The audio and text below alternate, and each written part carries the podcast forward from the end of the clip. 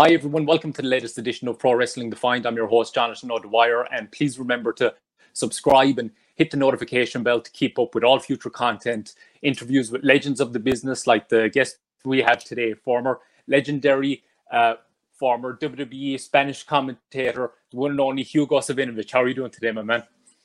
Doing fine. Happy to be with you and uh, just uh, excited about uh, what uh, we are doing uh, with the people that I'm working, and uh, I'm very passionate about the business. And I have been very sad with the creative status of the industry, and now I think that things are picking up. Yeah, definitely. And uh, uh, tell everybody uh, what you're up to these days. Like you're working with Lucha Libre Online and AAA. Tell everybody what, what what you're doing nowadays. Yes, uh, I'm partners with Lucha Libre Online. Uh, Javier Gonzalez, myself, and our crew.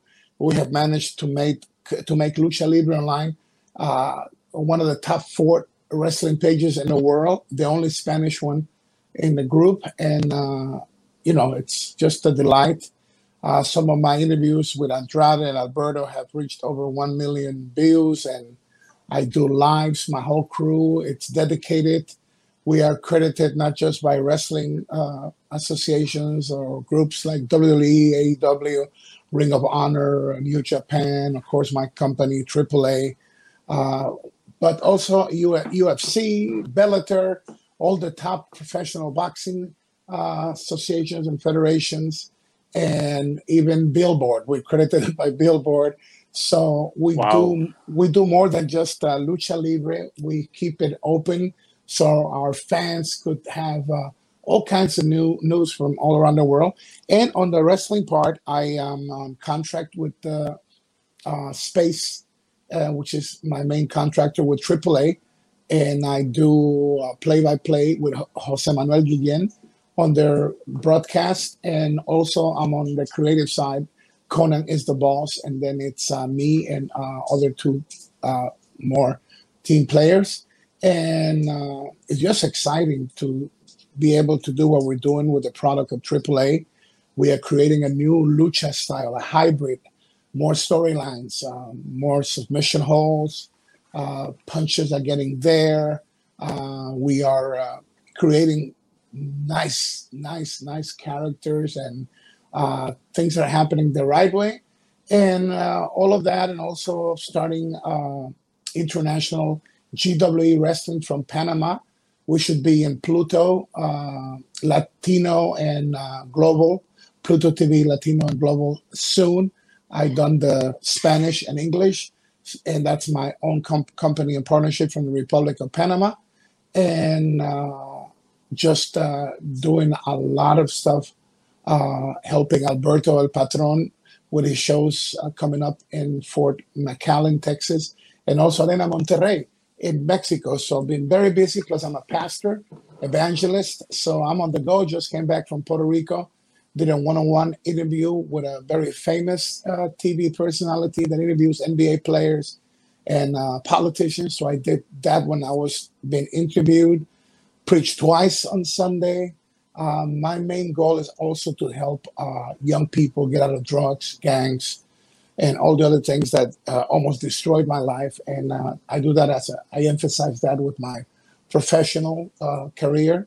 And uh, Carissa Rivera was one of my champions uh, from Wrestling Superstar. We got her signed with Vince, WWE, NXT, and now I am I am projecting Diosa Quetzal, and uh, she's the the lady wrestler that I'm uh, projecting. I'm representing her. I want to make her uh, worldwide luchadora, and we're just working hard on her image training. We're making her from a, a seven-year uh, experienced wrestler. We're making her a voladora, which is a flyer wrestler, and she just started what John Morrison does. You know that Brazilian art of, uh, I think it's called uh, parkour, parkour, and just just developing all around uh, techniques on her, more submission holds.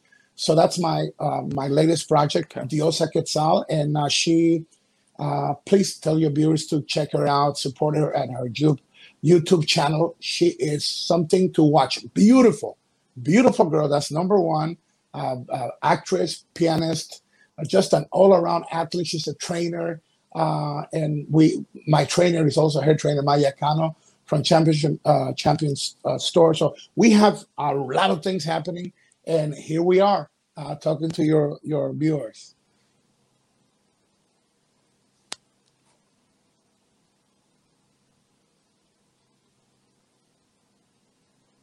Awesome, man. Yeah, you're you're you're really uh, you're really keeping active. It's uh, absolutely awesome to see. Um, talk about uh, how you actually got in uh, in the wrestling business. Uh, what, what, were you uh, a big fan growing up? Uh, how, how did you end up breaking in? Uh, I was five years old. I'm from Ecuador, a, a coast city called Guayaquil in the Republic of Ecuador, and I remember my mother, Doña Melida, ironing. it was a rainy afternoon, and I watched for the first time lucha wrestling on TV, and it was El Santo, the, the guy with the silver mask, the legend of the movies. But this time he was not in the movie; he was working against uh, a wrestler from my country, Ecuador, Monje Loco, long beard, and I was fascinated yeah. by the way he did the topes, the flying topes, and the guy was flying. The beer was almost reaching the TV lights, and then he dove from the, the, the turnbuckle into his chest, turned him over, and then put the like the camel clutch, but in Spanish it's well uh, uh, preserved as a it's called a submission hold a caballo, like riding a horse. And the, the the heel guy, the bad guy, surrendering, the people just jumping out of joy and seeing that mask impacted me and the flying moves. And I told my mother I wanted to be a wrestler. So from five years old, I had that dream.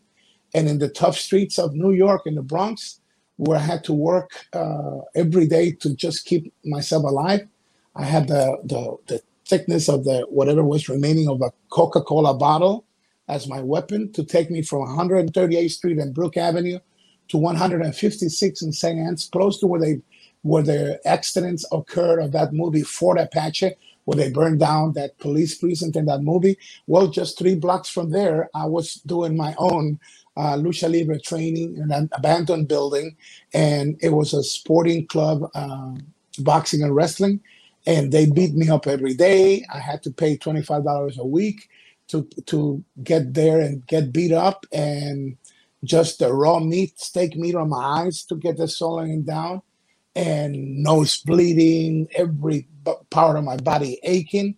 And at 14 years old, under a mask, I debuted as the Assassin Panther, and that was a, a, a career that was mixed with uh, gang activity, with crime, and it was the battle between that life and the lucha life. And I'm thankful that uh, wrestling won, and uh, I I fought to stay out of trouble, and I debuted at 14 years old. And that same mask guy, El Santo, that uh, just inspired me to become a wrestler. Before he retired, I was 17 in a little town in Puerto, Puerto Rico called Cabo Rojo. The promoter told me that I was going to work that night with my idol El Santo, and my hands were sweating, my knees were trembling, and there was Santo, the mask legend of Mexico, and there was Babyface Savinovich. That was one of my names there, Babyface Savinovich. That was the actual name. Babyface Savinovich and Chief Cherokee were like the top, top tag team at that uh, at that time in, in the Caribbean. And I was there with El Santo, and uh, like I said, I was trembling and I had to be very careful because he could barely see. So if you'd stayed in his way, he could do that flying tackle and give it to you because he couldn't see that much in the ring. But it was such a moment to see myself from five years old to working in the ring with the Santo. And then that was the moment uh, that it all became real. And next thing I know, it was a 20 uh, year career that included uh, matches in Japan, twice a world light heavyweight champion on the NWA with uh, the legend Jack Veneno uh, in the, the Republic of uh, Dominican Republic, and then just top battles with Carlito Caribbean Cool's father, Carlos Colon, and the legends. I managed Abdullah the Butcher. I would say in Spanish, "Mi monstruo, mi máquina, Abdullah," and we will be just the bad guys selling out the whole Caribbean, uh, and it was it was a beautiful career with a lot of risk at the time it was more of, of a battle than the spectacle that you know wrestling. And people were trying to kill you all over the place. And some of the wrestlers where you went, didn't want you to look too good. So, so there were actually shoot fights in a lot of countries that I went in order to be respected. You had to fight your way in the ring. So it was it was it was something else. Awesome. So, uh, talk about how you ended up making the transition to uh, to uh, commentary. Uh, you, you started commentary in 1994 uh, for WF at the time. Yeah, it, it talk started, about uh, how that trend. Yeah, it started way before in Puerto Rico. I was like the top heel, and Carlos Colon, Carlitos Caribbean Cool's father, said to me, "It's come time for you to become a commentary and be our." our TV person, and uh, they ended up the relationship with their producer and and the TV host of the wrestling shows. But I gotta take you just a few years back. That Mexican promoter that booked me against uh, Santo, the Masked Man, my idol, also told me back then when I was not even 17, he said to me, uh, uh, Chiquitin, which is like little guy, remember that in life, everything has a solution but not being a dumbass. That was like the first lesson he taught me. Don't be a dumbass. And uh, second, he said to me, second, he said to me, you're gonna be you're gonna be a mic person, a mic, a microphone person, and and you're gonna have your own word, your own catchphrase, and it's gonna be atangana. And deep in my mind, I said, "Oh, this hmm. old man Mexican promoter is crazy.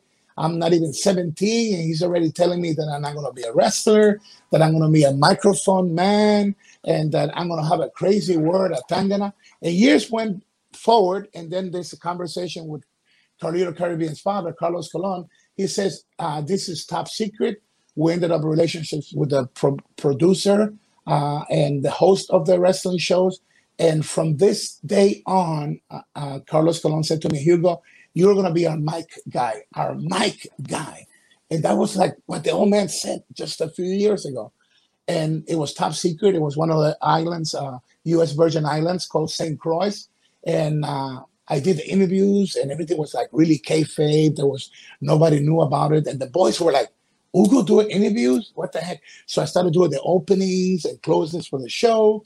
And then at nighttime, boom, I sit on the table to do the play by play.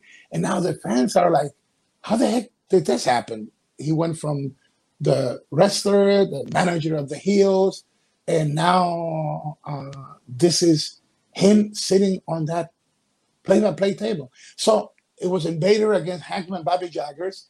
And I did the call. In one part of the call, uh, I said, ahí está el Invader número uno, lanza las cuerdas, Hackman Bobby Jaggers, viene la catapulta, la cuenta del árbitro, uno, dos. And then I said, ah, Tangana and that was it. It was like that word, that seed was inside me, and it just gave birth to this dream of uh, of me falling in love with the play-by-play, with the production, with the creative part, and from there I went into Vince McMahon, and uh, for years he wanted me to work for him, but at the time I was married to his champion. Wendi Richter was my wife for almost ten years, and she was the one that started the whole the, the whole thing of uh, Rock and Wrestling Connection with Hulkamania and Cyndi Lauper managing her. And I said to Vince Jr., I said, listen, with your father, we did deals with companies together, running shows in Curacao, the old, you know, World Wrestling, Worldwide Wrestling Federation, and your father, and we did all this. But with you now, you are the boss of my wife, and uh, just a beautiful story because the the day that she was going to marry me in a place called south of the border uh, in South Carolina. Uh, MTV was for some reason they were late with a, a live show with uh, Hulk Hogan and Wendi and Cyndi Lauper, and Vince had to get her into the, his limousine and drove to the LaGuardia airport. I'm, meanwhile, I'm waiting at the place where we're going to get married, and Vince is running with her luggage. This is the top guy in the business, Vince McMahon, that's his champion, Wendi Richter, and they're running so she could make the flight to marry me. So, I, like I said, this guy is a top class guy. Don't believe the bad stuff we hear about him being a bad guy. He is a true gentleman, and like any any successful businessman, wow. some, sometimes you got to yeah. put you know the law down. But anyway, he he he called me again. He said he wanted me to work for him, and I said, listen, You got my wife working for you, and then if you get upset with her or with me, you're gonna fire the two of us, and then my my home is not gonna have two checks. He said, no, that's not gonna happen, and it was like a prophecy. Uh, a uh, couple of years went by, and then uh, people believed that the Montreal screw job was the first one, and it wasn't. It was Moolah as a Spider Woman, the referee Jack Lotz, Madison Square Garden, and Wendi Richter, the World Championship. Um, Moolah put the mask on of the character Spider Woman, and between the referee and her, they took the belt from uh, Wendi, and Wendi wanted to kill her, and uh, Moolah escaped the garden. Uh, Wendi was a top athlete, uh, stronger, younger, taller than me, and she had really trained to kick somebody's ass. So that was the first screw job, and that was also the prophecy of them not reaching an agreement. Vince refused to honor what he had proposed to her contractual wise. They did not get it signed. He did the screw job, first screw job in history of the WWF, WWE, not the Montreal screw job. That was secondary, second uh, the Bret and Shawn Michaels screw job in Montreal, and uh, she didn't get a contract, and the two of us would have been fired. Uh, and then a couple of years went by. My good friend Luke Williams from the Bushwack- Bushwhackers, he was uh, some of my wrestlers that I managed, and he would do like 15 minutes of him imitating famous characters in wrestling, like Vince McMahon and other people. And at that time, I'm doing drugs. I own a bar illegal casino, just women left and right. And I'm in I'm in a place of no good right now. And the phone rings, and at six o'clock in the morning, just came back from the bar, illegal casino that I own, the drugs, the women, and and I believe that it's Luke Williams doing this character Vince McMahon, and this goes on like for 15 minutes, and then he doesn't break character. So I said, "This is not Luke." And Vince McMahon Jr. says, Hugo, this is Vince. So now I realize I thought it was a joke, uh, imitation voice of Luke Williams, the bushwhacker, and it was really Vince talking to me. So he said, Come down, stay a month, and then we'll see how we work together. I want you to come here to work as part of my creative team. It will be Bruce Prichard, Pat Patterson, him, and myself. And we do a month, and uh, I went there, went to his mansion, and he saw I had the long hair, I had the earrings like a Roman centurion ear, earrings with diamonds, and then I had another piece here that was a star with like two muscles and a ruby in the middle, and all the chains and the long hair. And Vince shakes my hand, and the first thing I did was I, I shook my his hand softly, and he says, "No, that's not the way you do it. I want a real handshake." And he shook my hand that I thought he was going to break this little finger right here. And he said, when when people of honor honor shake hands, it has to be a strong shake hand. That means it's real. That means it's happening. So I said, okay. I always thought that because you were in the wrestling business, you tried to be gentle so people didn't think that you were intimidating them. He says, intimidate, intimidate them. Don't give, uh, you know, a hope about it. So anyway, uh, he says to yeah. me, he says to me, if you work for me, your hair has to be cut. it will be it will be a tie and a suit. None of those chains, none of those earrings. And I said to him, "Give me an idea what we're talking first. The first month that I'm here, what's going to be my my deal with you?" And he wrote down an amount for the month. And wow, I, I loved it. Plus, he was going to give me his uh, uh, driver for the limousine for the first week. I could use his limousine. Wow, that was like a special treat. I said yes. And then three weeks more, uh, car rental, hotel just three minutes away wow. from the main headquarters. And I, I look at the figure and I said, Vince, and more or less give me an idea of what you're thinking about uh, if we do like each other uh, as, uh, to work for each other and for me to work for you, uh, like you told me. Give me a, a around the park figure. And and he said, uh, let's work one week together and then we'll have this conversation because I was I will be doing uh, creative with Pat Patterson and Bruce Prichard, and one week went by, and uh, he said, "Oh, I, I thought you did a fantastic job with Howard Finkel." People don't know that at, at West One back then, uh, and they still do the NFL, uh, some of the NFL uh, radio games. Uh, Vince had a contract where he did pay per views on radio. And I did one in English with Howard Finkel, and everything that they sent me to do gorilla position, uh, work on some angles with the stars, some of the storylines, everything that he gave me, I did. And plus, our first week, uh, uh, the chemistry between Patterson, Bruce, and Vince was good. Uh, we sat down, and then he wrote a number. He said, "If we come to an agreement, this is more or less what I'm thinking." And but I but remember what I said to you. Your hair has to go, the earrings have to go, the chains, and has to be a suit and a tie. And when he wrote more or less a bow figure on it, I said, "All right." I said, "I'll cut my hair and I'll get the I'll get, I'll get the earrings off and I'll get the chains off and you know like the amount he put down." And then after the month went on, after the month the month went by, uh, we were happy with each other. I I, I I'd say it today I loved working with Vince, and uh, those were 17 years. That was my family, even though we compete. I love them. I love him, and I still pray for for for his company every day.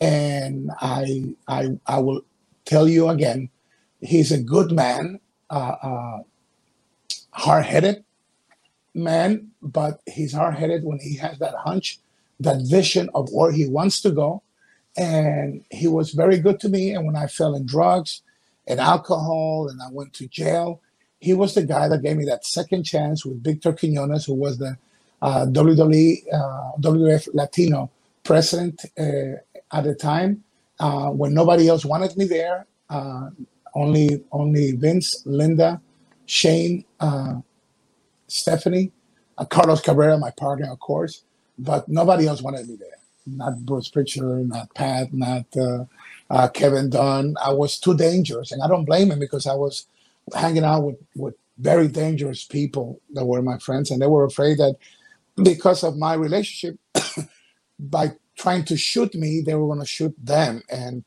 I said to Vince, you know, just give me a second chance, and he did. And with with me ending. Uh, my 17 years there, it was on friendly basis. There was no fights. There was no drugs. There was everything was smooth, and he brought me back, and I was the co-producer of Univision Network, the biggest network, Latino network in the United States. I came back with my boss Tom Carducci to produce as producers of the Latino show or the Spanish show, WWF Super Astros. So went from drug addict, alcoholic, a jail person to a co-producer of WWF Latino show on on Univision, and that's my story. You were ringside for for so many incredible moments uh, th- through the years. Uh, uh, doing the commentary, um, talk about your favorite matches that you called and some of your uh, favorite wrestlers uh, to, to through the through the years. Oh man, it was I was there during the Attitude Era, where people didn't want to miss a pay per view. People did not want to miss a Raw or the birth of the Rock SmackDown show. Uh, it was so exciting to do from pay per views because it was not boring. Even from the first match, there was something to see. There was something to grab on. There was there was always a storyline and then the pay per view ended, and you wanted to be raw next day to see what else what's going to happen. And sometimes the pay per view was good, uh, and the raw would be even better. So the fans and play by play guys like Carlos Cabrera and me, and the King Jerry Lawler, Jim Ross, we had a fantastic time because uh, the the the the stars meant something. They were just not numbers signed on big contracts. There were people that you wanted to know more. You wanted to see them start feuds and you wanted to be there with the feuds, the battles, and calling matches that meant something and see uh, the beginning of the streak of The Undertaker, see the birth of The Rock, be there from the birth of The Rock, see the beginning of the Stone Cold Steve Austin era, uh, see the, the guy with the green trunks that debuted in WWF become John Cena and and and see the Iron Man matches, Shawn Michaels, Bret the Hitman Hart, see tag team matches that meant something, Yokozuna, Owen Hart, uh, uh, and just the Bulldogs and all these people that meant something. The Intercontinental Championship was a treasure. It meant something. The championships were not just gimmicks or just objects to sell on your WWE shop. It it it was prestige. It meant something. Uh, it was it was it was a world of developing storylines. It was a world of action where guys and girls were given the opportunity to entertain us worldwide. And the category of the creative, the matches were here and the creative was here. So everything was even.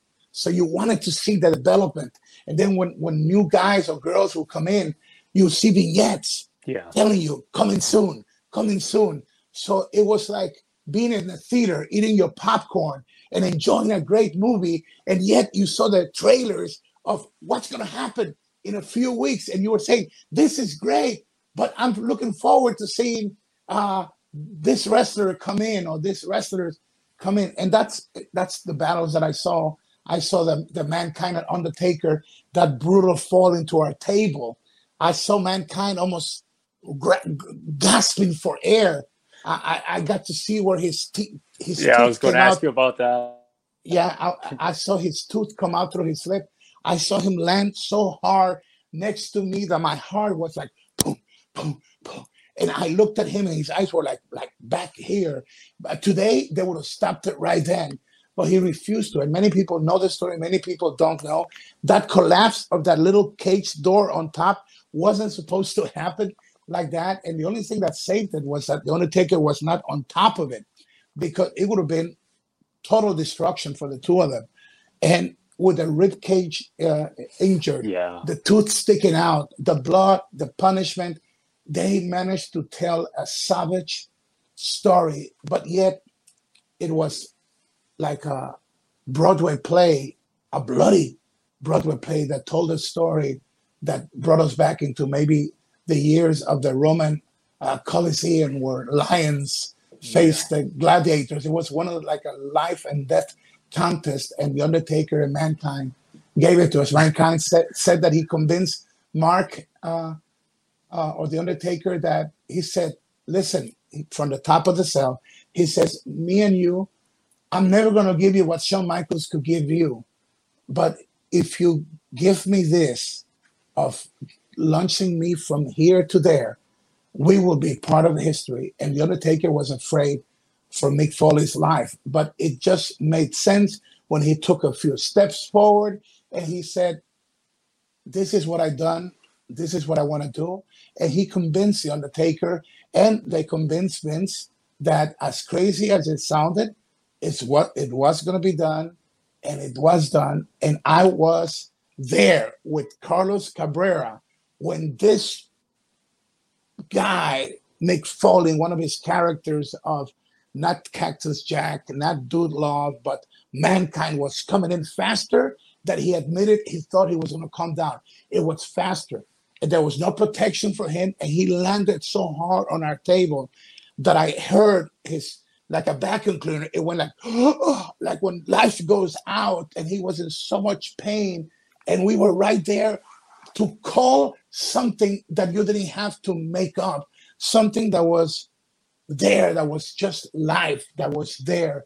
And and with that story, the night that Kane was introduced as the the evil brother of the Undertaker, and that moment where uh, Vince gets the brother to destroy the Undertaker, and with a shovel, new shovel, people didn't know that he that the Undertaker got cut deep here, and the story was he was going to be, you know, buried alive, and then put all that ground, and we know the secrets of the oxygen and all that stuff and everything. I don't want to go over that, but uh, there was so much blood that the doctor wanted to stop it, and the Undertaker said no. And because he dresses black, you could not see just the blood just gushing out.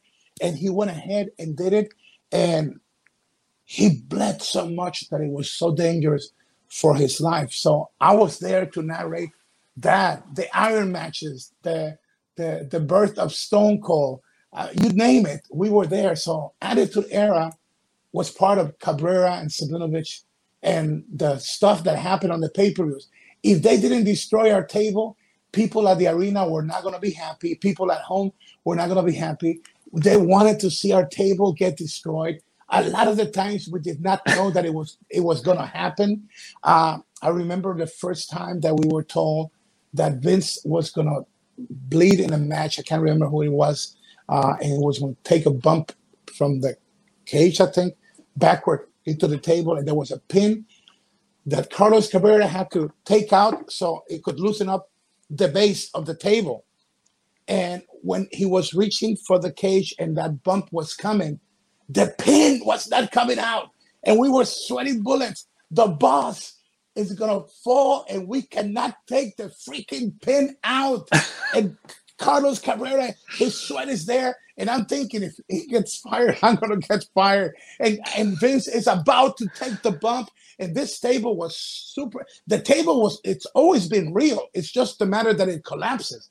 But back then, it was not collapse as easy as now. It was a pin that just took all the bases and then it was just pure adrenaline and the bump of the body. It, it was going to hurt you, but that would take the, the table down and the pin was not coming out, and we were struggling. And Carlos cannot do the play-by-play now because he's concentrating on taking the pin. So I'm doing the play-by-play. Le están dando alguna vez. Vince está en peligro. Sangrando. And meanwhile, Carlos is trying to take the pin, and this is happening right now. Vince is coming out. He's coming backwards, and just like a slow motion Hollywood picture, Hollywood movie, the pin comes out just as the boss is flying backwards, and he lands, and the table goes boom and there's sweat coming out from both of our foreheads. And that was just the adventure of being at the table. A lot of times they, they, they were not told to go into our table, and they will do it just to see us go through hell. The comeback of Shawn Michaels at the Alamodome, uh, over 76,000 fans. That was the one that he came down to that cable. And during the match, it was a winter. I, I was part of the creative team. Uh, at, at, at the at the match, something happened. It's it's it's snowing outside. We have instructions as soon as the main event is over. Uh, get my my bag and go into the limousines. I'm traveling with Vince and the crew to a press conference in Los Angeles. So that was instructions. Don't even change. Just take your stuff, go to the limo. We got to take the charter out, out. So that's what I'm instructions. I told Carlos, brother, when this is over, uh, I got to go. And he knew. So I said, I'll see you back at the studio on Monday. And I'm calling the match, and out of nowhere, Shawn Michaels comes to the table, and he kind of shoots. He kind of gets my my his leg, blocking my leg like he's gonna put a figure four leg lock. And I'm saying, what the heck is going on here? You know, why is this happening? I, I wasn't told that he was gonna block my legs like to put a figure four leg lock. And then I realized what he was doing. He was immobilizing me. Now that now the commentating chair goes back, I'm like this. I cannot move forward. He's got my legs crossed. And it was a, a, a cowboy motif. Uh, so it really had the cowboy ties, the cowboy shirt, the jeans, and the boots. And the boots. And Shawn Michaels takes one of my new boots. He takes one of my boots and hits, I think it was Diesel back then that he betrayed uh, Shawn. I, I'm not sure. But I know that he grabbed my boot. He hits his opponent three or four times. The Alamodome goes crazy. And after the last shot, he shows the boot and he throws it to the crowd. And I say in Spanish in commentary, and it was real. I say, What the heck? Shawn, that is my boot. I'm, I'm doing the play by play, but it's real. I'm saying, That is my boot. That is my boot, Shawn. And they're trying to get the fan to give it back. He disappears. I just have one boot. It's winter. Now we do the end of the match, and now I'm going straight to the limo. One sock, one cowboy boot. It's winter. It's snowing. I am walking through the snow with one sock. Now it's wet. I am cold. I'm going into the limo. I am completely wet on that sock part. I head to the flight. And now I have only one cowboy boot. All the creative team is there. Shane is there. Vince is there. and they think it's hilarious. They think it's funny. It's great. And back then there was no uh, like now. Uh, you know, Vince opened up uh, Jack Daniels bottle, and he said, "Great show." And he took the first sip, Shane, and the bottle went all around. And I, I, I could tell you it was not just one bottle. And I got the privilege to see crazy things in private planes. I saw Kurt Angle and Brock Lesnar wrestle on the floor against Vince McMahon and Shane. Whoever tells you that Vince or Shane are bad people, they they are lying to you. These are good people, temperamental, like any genius, like anybody that owns a business with, with so much stress and millions of dollars. But these people were fun to work for, and uh, I, I still call them my family, even though we are no longer together. I would always pray for them. In 1996, when uh, the Ultimate Warrior uh, came back, there was just the, the A&E documentary about him and their Dark Side of the Ring episode uh, tomorrow night. Do you have any uh, memories of uh, Ultimate Warrior at the time? Did you interact with him at all? I, I don't recall the date, but uh, at the time, if it was the time where uh, Tatanka was there and Lex Luger was there and the Warrior was coming back, that they launched this comic book and uh, and I had problems with Lex Luger for interviews, and I had uh, problems with the Ultimate Warrior. The Ultimate Warrior, the problem was that he would talk to himself. And you didn't know if there was a person in his dressing room. And uh, he wanted Vince to buy all the comic books. And Vince says, I'm putting the comic books out. Why would I buy them? So I think we, we, we lost the opportunity of seeing so much more of the, uh, of the Ultimate Warrior because Ultimate Warrior was just consumed by being the Ultimate Warrior. And sometimes there was no reasoning. I don't think that he ever stopped being the Ultimate Warrior. I think he was 24 hours. It wasn't just the name changed into the Ultimate Warrior. I think his whole persona became 24 hours uh, Ultimate Warrior. And it was very hard for somebody creative, like for me, to talk to him about uh, what I wanted or what Vince wanted in a match on a pay per view because you just didn't see on his eyes like a response. You just saw the world of the Ultimate Warrior. So it was it was it was an awesome guy, you know, the body, but his world was, I think, was like a private world of the Ultimate Warrior, where, where not too many people were invited in, and I think it was very hard for Vince to do business with him when he came back because he would not see anything else but that superhero of Ultimate Warrior. And meanwhile, uh, as a creative, uh, it was hard to get him into the position of doing something on the storyline because you never knew, looking at his eyes, if he if he got it, if he understood it. And the other thing was at the time uh, we were having trouble with Lex Luger. God bless him, but at the time he was so hard to. You thought his character was narcissistic, but in real life, he was so hard. I had a promo that he had to do. We had only about an hour in the pay per view already done that the Tatanka part. Needed to get his his promo done, and uh, he said, "I won't do it." So I told him what he needed to say. He said, "No, I won't do it." I said, "This is what Vince Vince approved, and I need this because." In less than 40 minutes, this will air prior to your match with a recap, the B roll, the vignette. And he said, No, I am not happy with this. I'm not going to do it. I said, Listen, I have the crew here. We need to do it. And he said to me, No. Yeah. So I had no, I had no other choice but to go to Vince. And I said to Vince, uh, Lex doesn't want to do the promo. He says, Lex doesn't want to do the promo.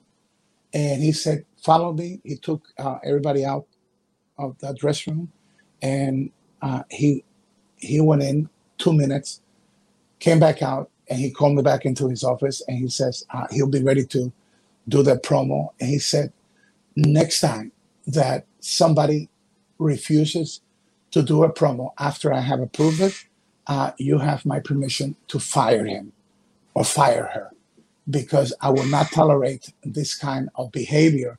And it went back in. He did the promo, and we did the storyline of Tatanka against Lex Luger.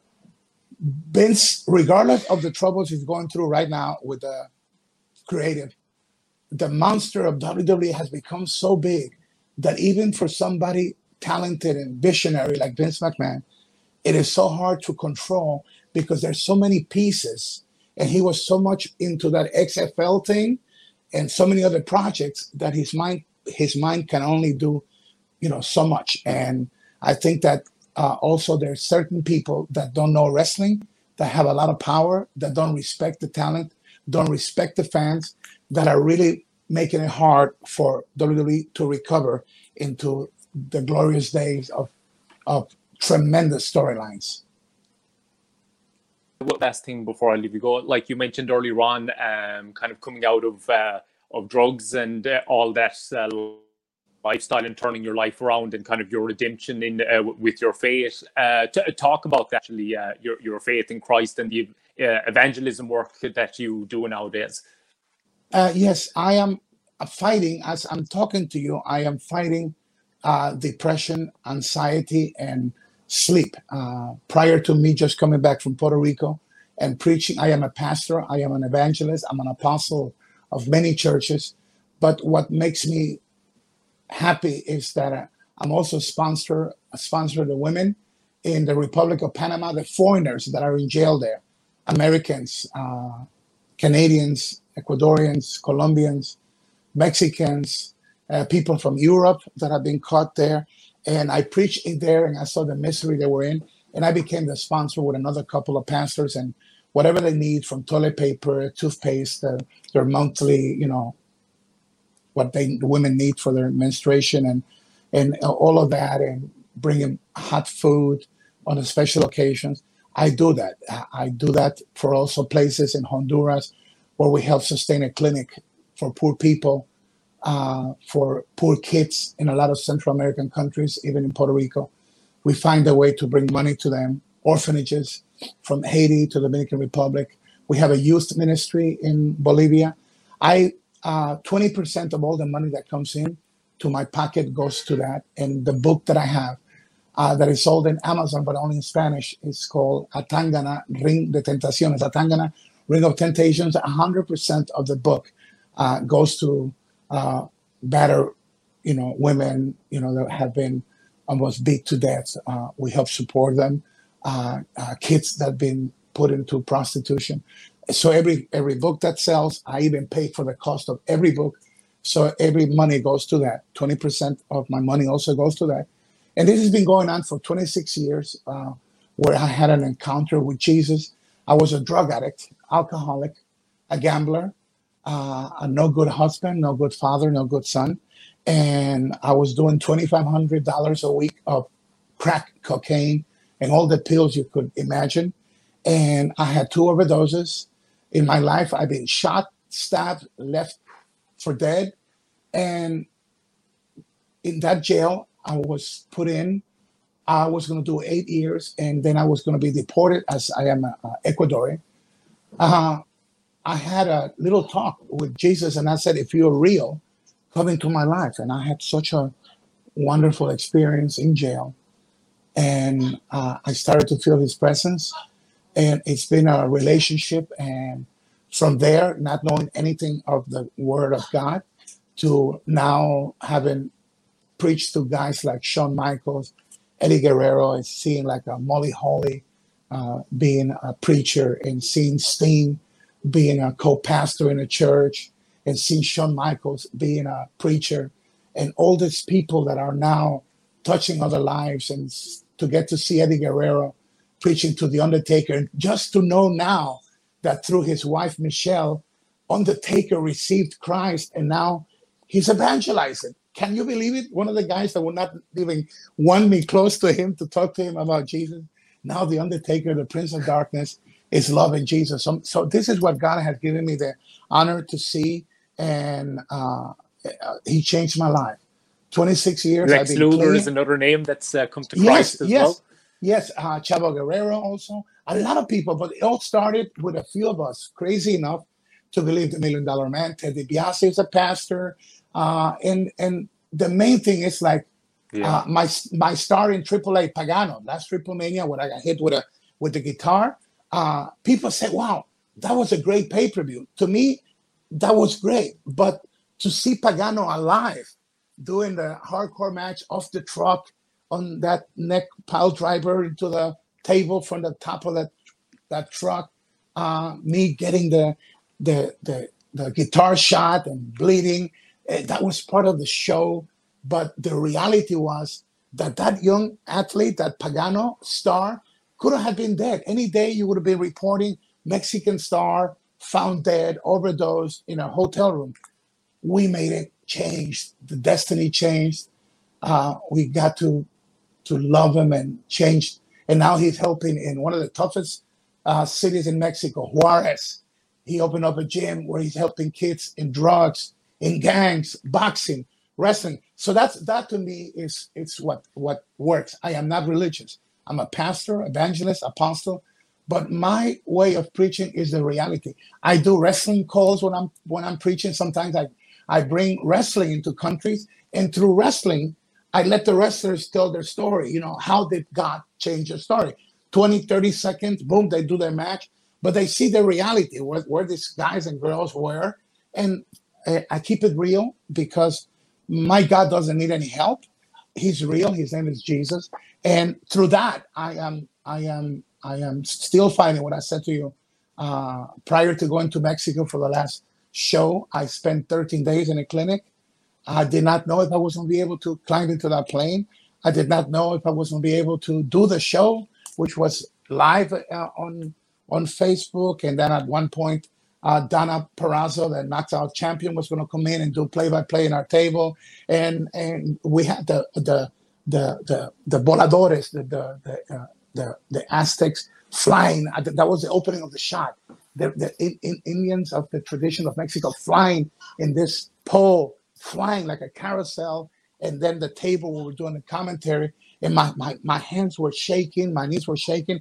I had just been out of a clinic for depression, for anxiety, and no sleep. And here I'm calling something live, where at the end, a truck is going to come in, and we're going to find out that top stars from the other company are coming in. Uh, Sam Adonis, uh, the Blue Diamond, and uh, Puma King attack our stars, and then um, Blue Diamond grabs the mic and says to the people, "I'm going to show you now uh, no friend that has a message to tell you." And then we show on the screen Andrade, and Andrade says, "I'm challenging Kenny Omega for the Mega Championship at Triple Mania," and this is all happening, and people don't know that I could have never come out of that clinic, and yet I was doing the call. So every day is an adventure I have refused to give up.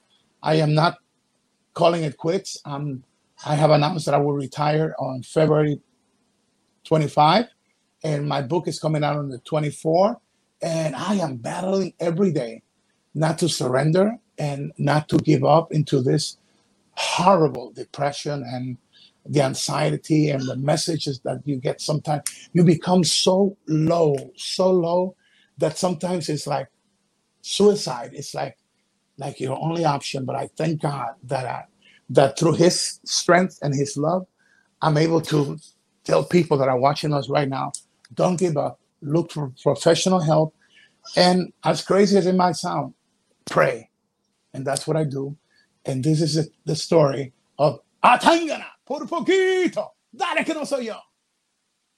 Awesome, man you're you're an absolute inspiration. Your story's uh, amazing, and uh, I can't I can't wait for your, your book to come out. And uh, yeah, I'm just wishing you all the best in the future. And uh, thank you so much for uh, coming on today. Thanks so much for your time, man. It's been awesome. Thank you very much. I bless you in Jesus' name, and, and, and hello, and wishing your audience the best. Don't give up. Keep up the good fight. You were not born to be defeated. You are a champion at heart and just fight like a champion and you will get there. Thank you for tuning into Pro Wrestling Defined on YouTube. Please like the video if you enjoyed it and subscribe to the YouTube channel to keep up with all future content. And please follow Pro Wrestling Defined on Twitter, Instagram, and like us on Facebook.